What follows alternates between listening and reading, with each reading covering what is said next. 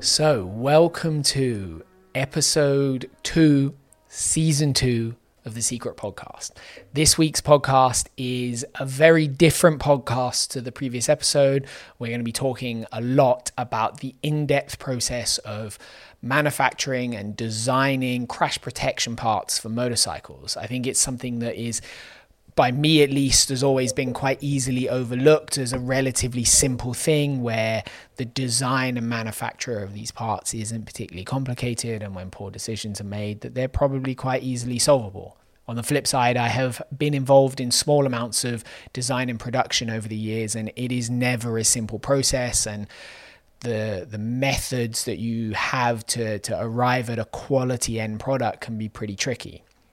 Our guest this week is a chap called Jeremy LeBreton. He is the president or CEO or founder of uh, an American brand called AltRider. They produce protection parts for adventure bikes of a really high quality. They're made in America, predominantly designed in America. And Jeremy himself is a fascinating character with a huge amount to say, a lot of life about him, and a huge level of enthusiasm. You might notice from last week's podcast as well that this week's one is a little bit shorter. Jeremy had a meeting to go to, so the questions and the whole podcast itself is a little bit more succinct, and it's definitely at 100,000 miles an hour compared to normal but I'd like to know what you think about that. Did you enjoy? Do you enjoy the fact that it's a forty-minute podcast instead of a two-hour podcast? Does it make it better, or are you just happy to let those conversations run?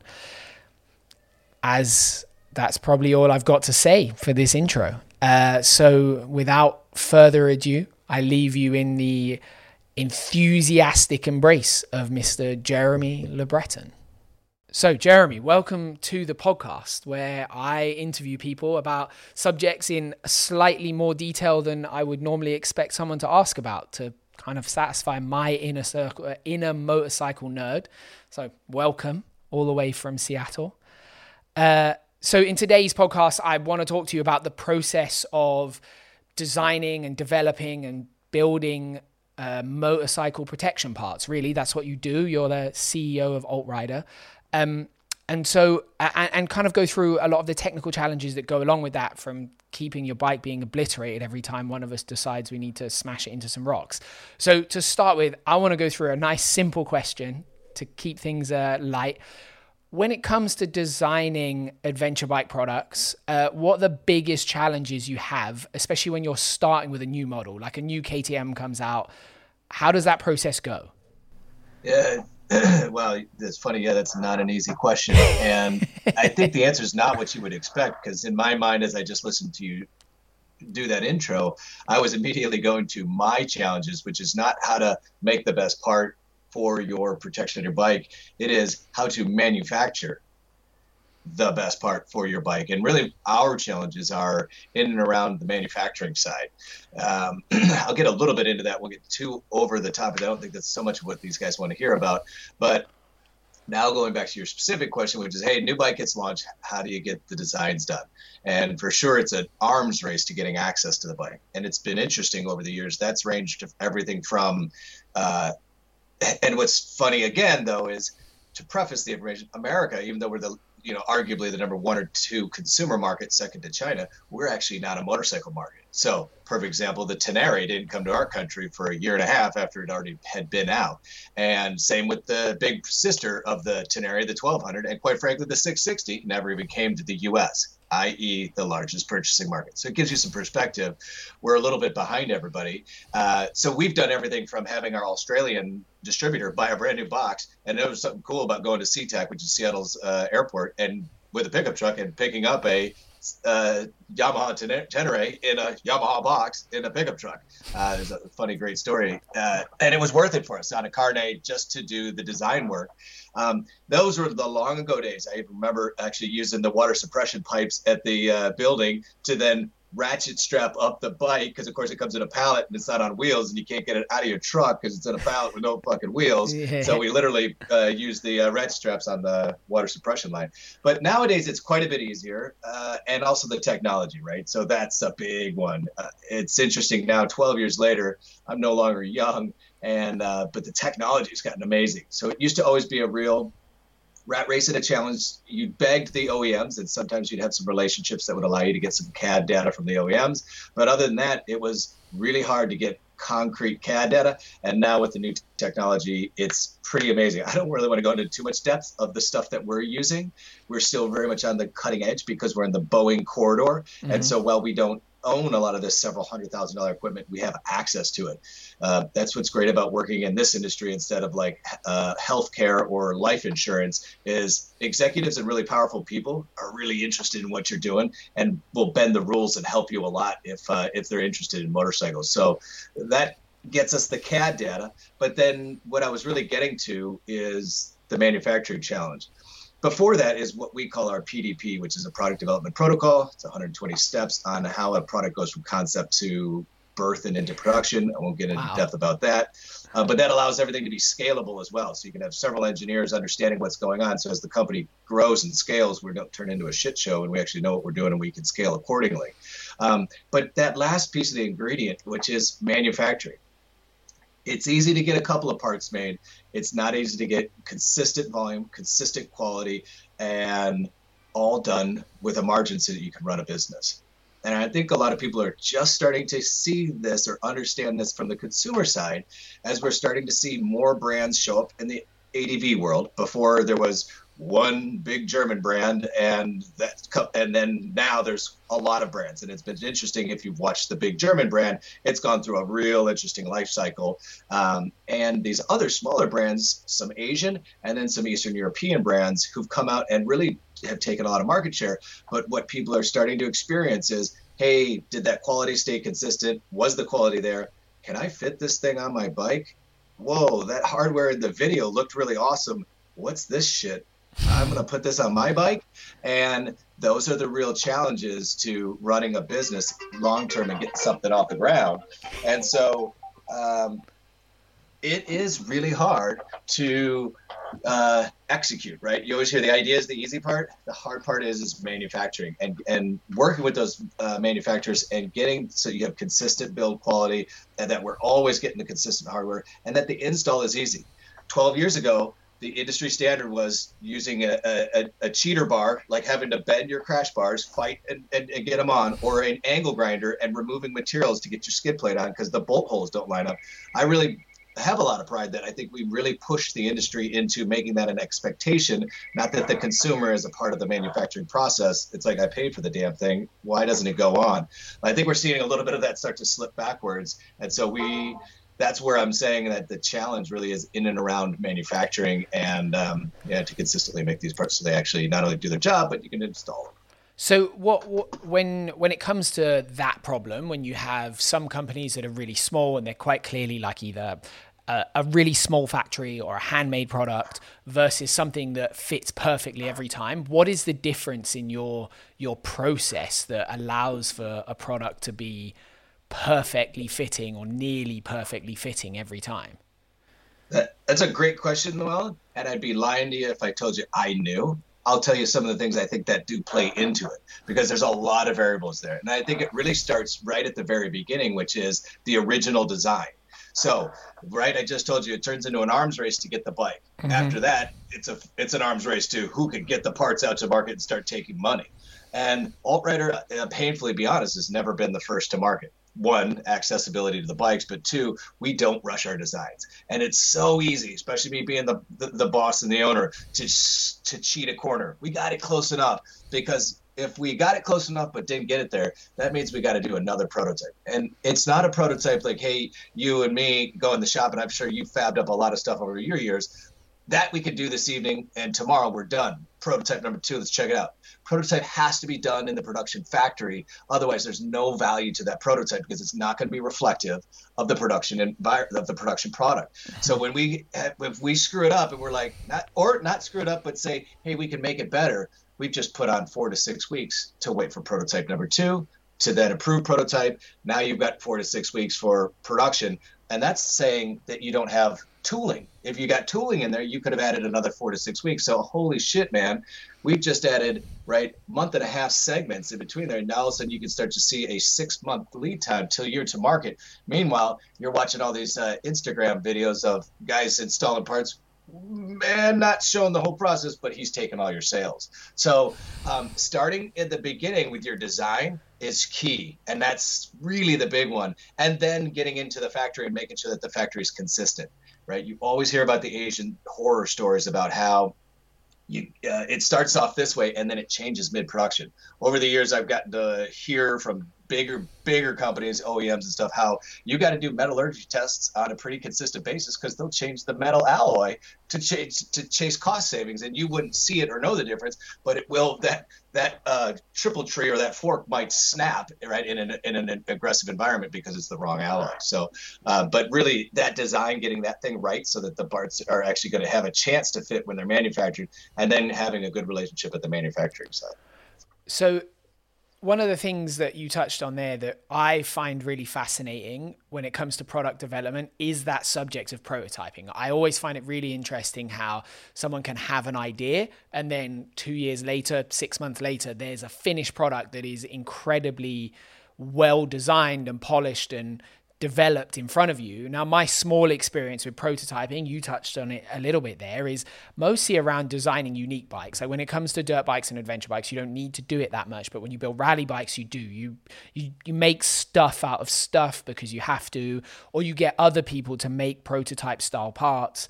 And and it kind of brings me onto a little story of uh, a sump guard that my dad had designed for one of his rally bikes, and it was a by a guy who was a really good welder and engineer, and he knew a lot, but it was a bit too square. The front of it was quite square edged, and it dug out a massive rock when it hit when he landed off a jump, and it caused an enormous crash. And until that had happened, none of us looked at that design and were like, "That's a problem." But the weld was big, square edge, big rock, big crash, and so my I kind of my question with prototyping is obviously there's so much you can do when you're designing in CAD and I'm sure you have really good ideas of the stress that you can put metals under and the bend angles and the materials you're using but is there a part of that process as well where you have to physically test the product in the wild and how do you go about doing that because is that something you do by just riding and crashing a lot?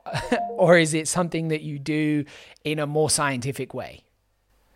Uh, wow. There was about six times I had to bite my tongue from not interrupting you because, uh, and we'll have to, as I was said before we got started, we need to talk more often.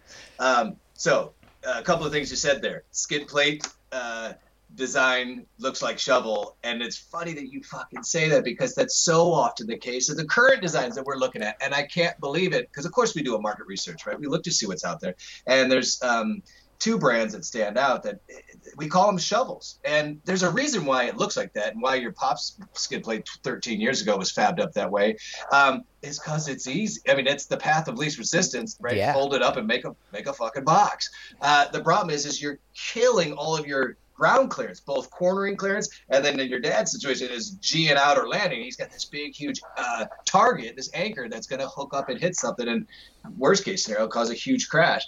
Uh, so that stands out pro- profoundly. And then you said, hey, man, when you're in the design phase, yeah, it's really easy to tweak everything in CAD, and it's a whole nother thing to execute. And then, hey, how do you go about testing and actually making sure you did the right thing? We for sure do rely on a lot of uh, FEA analysis, finite analysis, but that's only on static load, and it gets really expensive, and you lose the level of value of the information that you're getting back from the computational analysis when you start to try to factor in load cycling. So real quick and easy, you got to uh, the Tenere 700 luggage rack. We're making a really sleek, sexy luggage rack, but we know guys are going to way overload them, way past that five pound limit that Yamaha states from the factory. So we want these things to function, right? The problem is though, static load. FEA analysis says we can go well in excess of 700 to 800 pounds based on the design iterations we're going through. You're like, well, Jeremy, that's way, you're fine, right? We're, we're, we're way overbuilt. We're golden, and we didn't make this thing look clunky and ugly. But that's not the answer. It's that um, cycling analysis of the guy overloading it with 45 pounds and now aggressively riding off road for the next four to five weeks. And it's the cycling, that hammering effect of that 45 pounds on those brackets. And then where does that first fracture occur from the load cycling? Because metal has a life cycle of how many times it can actually flex. And everything in there is flexing just really small. It's flex, and that's that cycling. And there's computational analysis, expensive software that'll figure that out. But it's the more you get into a really good design and you're trying to figure out when it's going to fail, i.e., is it going to be five weeks in that hard off road scenario? That value computationally starts to fall off. So now we're into real world uh, investigations. Did that make sense? Yeah, massively. Yeah. Okay, because there's a lot of value to starting there, and it saves a lot of fucking time. And we still spend a lot of time at the uh, design phase and running computational investigations. Then it's, hey, what's the real life life situation? And it's funny because when I interview engineers and or talk to factories, that's a number one touch. And they, everyone loves to use the buzzword finite analysis. And I'm going, you tell me the parameters because the, the computer will only tell you what you told it to tell you. It's mm-hmm. the whole thing of it. And there's so now I say to you, as the engineer who loves buzzwords or the manufacturer, tell me the tell me the parameters of the crash that we're going to go test that crash bar.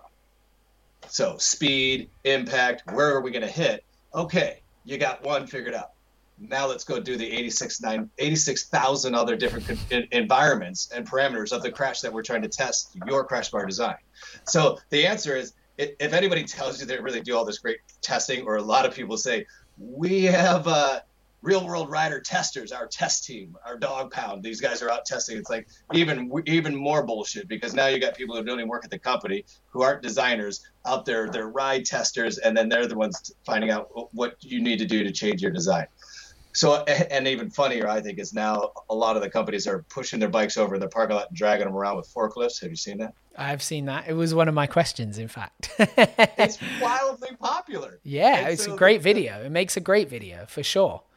The problem is, though, how is that repl- replicative of a real world crash environment? So it's got a ton of big clickbait, social media hype in around it, but does that look like how you actually crash your bike? So taking a bike at something like even as minimal as like 18 miles an hour and having you as the rider actually on it. So now if we put you as svelte, uh, I don't know in your stones, 150 stones, but uh, let's say 200 pounds in the U.S. Yeah. Now that just by putting the rider on there, you've you've increased the the um, impact force massively by putting a real rider on there and also the way that the bike's actually going to crash. It totally makes pushing bikes over parking lots laughable, but actually it's clickbait. This, the, the, the audience loves it, and that's just you know, hey, making sure that the audience is educated about uh, how is your crash bars engineered and how are your crash bars actually functioning for you as a rider. Um, is pretty important. And then it really what it comes down to though, Lou, is yeah, hey, can can you get thousands of miles on these bikes? And then also though, there's just the history of seeing and having done this over the years mm-hmm. that you know what works and what doesn't work as far as in terms of size of gauge of your flanges that are bolted into the bike. Ours are almost always 3 16ths. And the number of contact or touch points that you have on the frame of the motorcycle, right? There's some some crossover rules of thumb that just work, and the longer you've been in the game, you already start to know where you're going to see those failures. Mm. Okay, so I think that you you touched on it a little bit there, but one of the things that I find also really interesting about this whole subject is the materials uh, that are used by different companies, the properties that come with that. And, and one of the things that I think you as a company push that is that you use stainless steel bars and they're typically really thick, which in theory makes them really strong. So what is the what is the primary reason for the choices that you make? And is stainless steel the best material for the job if money wasn't a consideration? Great question, Lou. I'm trying to give you a really concise answer because we're going to run out of time. But um, so to clarify, we you are right. We always do stainless steel, and they're not super thick. They're 083 wall thickness. So to give you a perspective, that's the thickness of the wall. Okay, okay. 083 wall thickness. and the reason why they don't need to be super thick is because you get a tremendous amount of strength from the circle. So that old story, you know, you take a raw egg and you actually cannot crush it in your hand mm-hmm. Because all the load is distributed. Right, the power of a tube is a massive.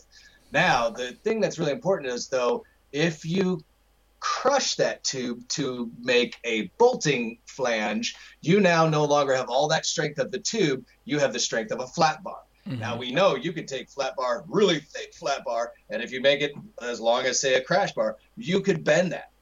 There's no way in hell you as a human could take one inch very thin walled stainless steel tube and actually bend it even if it was four feet long. You're not going to be able to physically bend it. So tremendous amount of strength in the circle. If you start to crush that uh, flange because it's cheap and easy for welding the flange because now it's it's smushed and you only have to do one weld or for joining the tubes together you see that oftentimes at the front of the bike where the, the crush bars come together you they smash them drill them and through bolt them. Again, mm-hmm. we've just lost all the strength of the tube, right? It's that whole statement, the weakest link. So wherever you did that, that's where the bar is going to fold and crumple. Um, so, and then secondly, it's not, I wouldn't say that that's dramatically more expensive in the crash bar to do them in stainless. I think it's, hopefully it's undisputed that you would prefer if you had the option to have stainless instead of mild steel and you, you, you would laugh or not fucking understand why you got aluminum crash bars. I've not understood where what's the application there because that would really I don't we know that the aluminum would fold under a crash environment. But mild steel is oftentimes what you see. It's a much it's a cheaper option but it's not that much cheaper, Lou. Yes, it's on average, you'd say 25% more in material costs.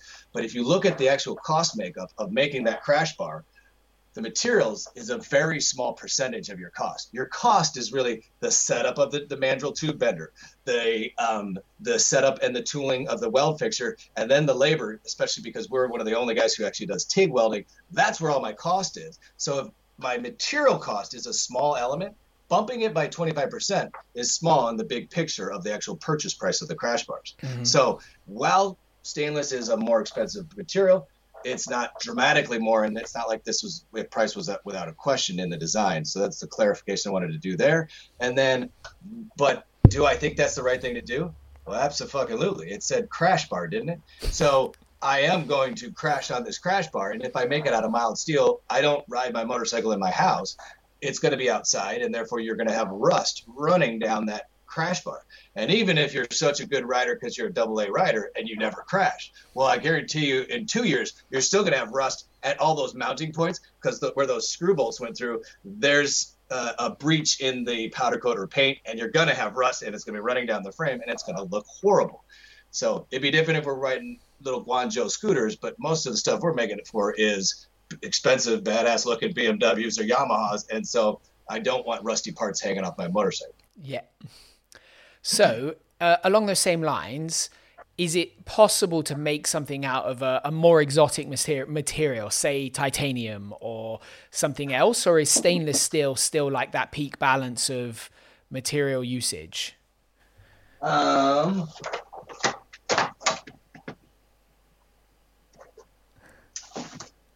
For those of you listening, Jeremy's gone to get something from a cupboard. I told you we just moved into our new building, but I actually found it. So uh, this is composite rod. And okay. so, uh, good question, my friend, because uh, crash bars are our thing. I think we've established our reputation on our crash bars uh, as far as functionality. Because unlike in the EU, where you guys aren't allowed to legally ride uh, until you get to uh, Africa or Eastern Europe, unless you like know your dad and you guys are up on the island and you guys could sneak away with it. Or like in in uh, um, portugal i think they can do still some of it in italy. We ride we're, we're, the luckiest bastards ever right? We have this economy and we especially on the west coast uh, there's times when we ride on just our dirt bikes. And i swear we are riding where humans haven't been. Um, and we get to do that on a weekend basis you know like this weekend. Mm-hmm. so we do throttle these bikes pretty savagely um, without question. And so I think that's what helped us set our reputation uh, as far as our crash bars functionality. We really took them seriously, the way that we designed them, the way that we mounted them, and we built our reputation on that for the last uh, 12 years. But as we, they're expensive, and as we've tried to look at different ways to do it, um, composites being that we're in the, as I said, the Boeing corridor. There's a ton of technology that we have access to, and we've really looked at it. But uh, yes, if price wasn't an issue, there's definitely probably better ways to do it. I actually don't know that I've taken anything to fruition. We've start so we've definitely looked at the composites and the real issues with composites is the joints and how to maintain the integrity in and around the joints. Um, it's interesting. One of the sub suppliers of Polaris, Polaris has gone around and bought a bunch of companies, as you probably know, mm-hmm. like Timbersled and Trail Tech, who do the, the little computers. It's an interesting sub industry, but composites was a big thing, and they're working to try to get the sub the frames of those side by sides all done in composites. at their volumes and their sizes and their autoclaves and their and I got to see the whole um, automated system. They can actually get the cost cheaper than the welded mild steel sub uh, frames of the wow okay. of the side by sides, which would seem super premium. But then it's a market perception issue, and that hasn't gone to production because um, the the audience would think that that's weaker than the actual steel frame. I want steel frame and my six pack in the back, you know, or whatever the big cooler beers in the back of their side by side. Well, I'm, so, I'm sure but, we have the same the same issue in in adventure motorcycling with some of the design aspects as well. And that kind of leads me on into my next question about materials is one of the things with dirt bikes and I know we talked about this briefly before is that in the last kind of 10 years off-road dirt bike style products have moved massively away from using aluminium or steel as protection parts. So, like, I can't remember the last time, it was probably 2008 that I had an aluminium sump guard on an enduro bike because it comes with a lot of drawbacks. It changes the flex of a cradle frame, it's heavy. Everything now is made of injection molded plastics. They're strong, they're light, they last forever. So, what is the primary reason that we haven't seen those materials come into adventure motorcycle protection parts? That is a uh, great question, Lou. Uh, I think the one big differenti- differentiation we, we do have is weight. And so, right, the heaviest of the dirt bikes you're running is 250. Mm-hmm. The lightest of the adventure bikes we're realistically ever going to see is 450 470 pounds and that's not just due to technology that's just due to lawsuits and regulatory agencies because these are now regulated because they're on-road vehicles versus the off-road dirt bikes so we've more than doubled that weight load of the object that we're trying to protect. Mm-hmm. That's not to say that I don't think there's going to be a transition, and we are definitely spending quite a bit of time in in that world. Um, as far as investigating the plastics, and we, we will and are going to have some of that coming out soon.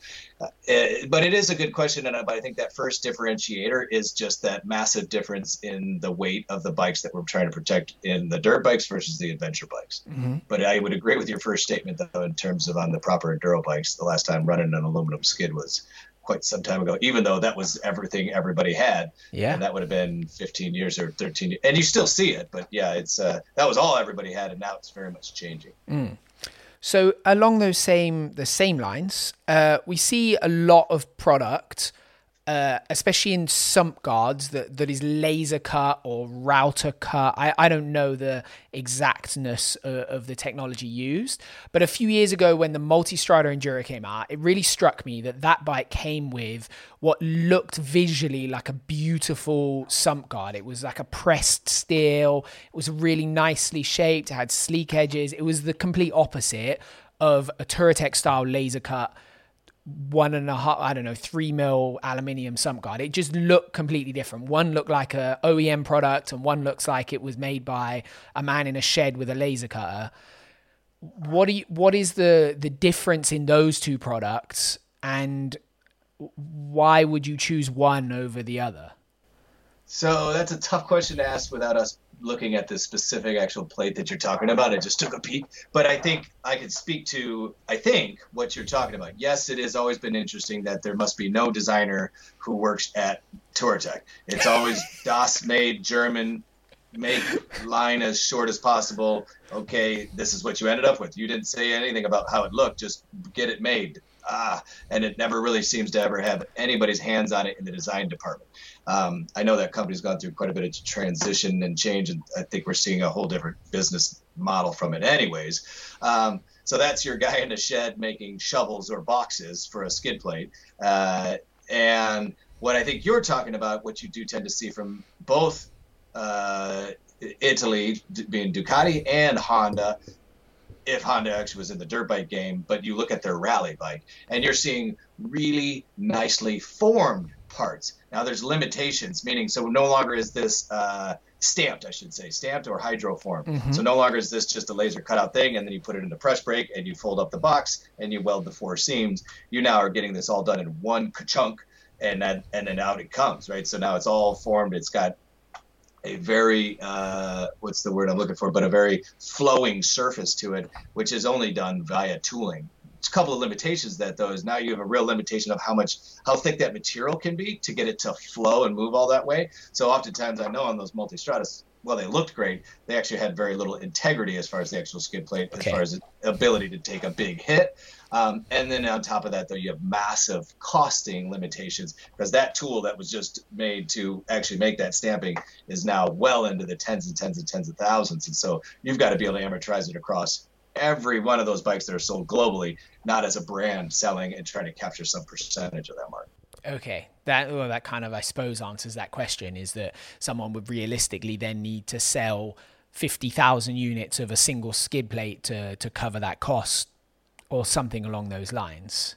It certainly does continue to blow our minds as why the hell the OEMs have not figured this out. Sometimes you really look at these brand new bikes, brilliant engineering, and I'm, this is across all the brands: KTM, Honda, Yamaha, BMW. Who the hell's making the skid plate that comes on this bike? So you know, I won't argue too much about it. We won't have a job when they figure it out, but uh, it certainly does make you wonder who got that job.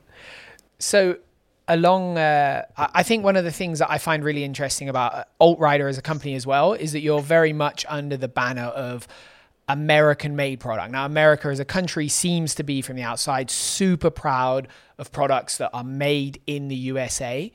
For a company like you, how much difference does it make that you design and produce your parts in the US in your local area?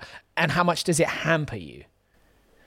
Uh, it's a great question, Noel, and I don't think we've ever done a great job on the marketing. We probably aren't really the uh, number one marketing company by far. We tend to throw all of our resources and money into the R&D side of things, which never some of that stuff never makes it to the light of day, and so people don't get to see that aspect or that side of it. But I guess my point is, I don't know how many people do know that this stuff is made in the U.S. So I'm not sure we've ever really capitalized on it as much as we should have. And then as far as limitations, I don't say it's there are limitations. I shouldn't say there's not. And I just told you in the beginning, it's hard to find consistently good shops that you can then maintain the margins, right? It's expensive to manufacture in the U.S. We don't exclusively manufacture in the U.S. We certainly looked at Mexico. We certainly have had stuff, uh, castings done in Canada, and have had subcomponents come from Asia for sure. It'd be stupid not to. Um, I think we are really lucky to be again to say it, but this Boeing corridor has left a legacy of super talented uh, engineers uh, machinists and sheet metal operators that has been a treasure trove for us to tap into, even if the guy doesn't have a, a, dirt bike background. But the best part is oftentimes these guys do have a bit of a dirt bike background because this is kind of the mecca uh, for off-road riding. So I, I think, yes, there are drawbacks to manufacturing in the U.S., but us specifically in this corridor, uh, man, the talent and knowledge is, is tremendous. A great example, Precor is one of the largest um, uh, exercise equipment manufacturers. Whole long thing, a story of acquisitions. They're actually uh, now owned by a Chinese uh, hidden holding company, but they have just sold to Peloton, and Peloton has bought them to get their their manufacturing talents up. Now, Precor had a ton of manufacturing capacity in the Pacific Northwest, but it's expensive here. And so they opened up North Carolina, huge shop, huge. We're talking 700,000 square foot factories, massive. And there's weldments and uh, assemblies they cannot get done to quality to the QA process, and they have to come back up to this area to get done. And that's just on the on the fabrication, the assembly, uh, welding up these weldments. They can't get the the talent on the East Coast in some of these uh, other lesser talented areas than they can here. So that's on manufacturing, which is even two tiers below the complications and challenges when you start back at the design. So I think we're pretty lucky to have some access to some of the talent that surrounds us.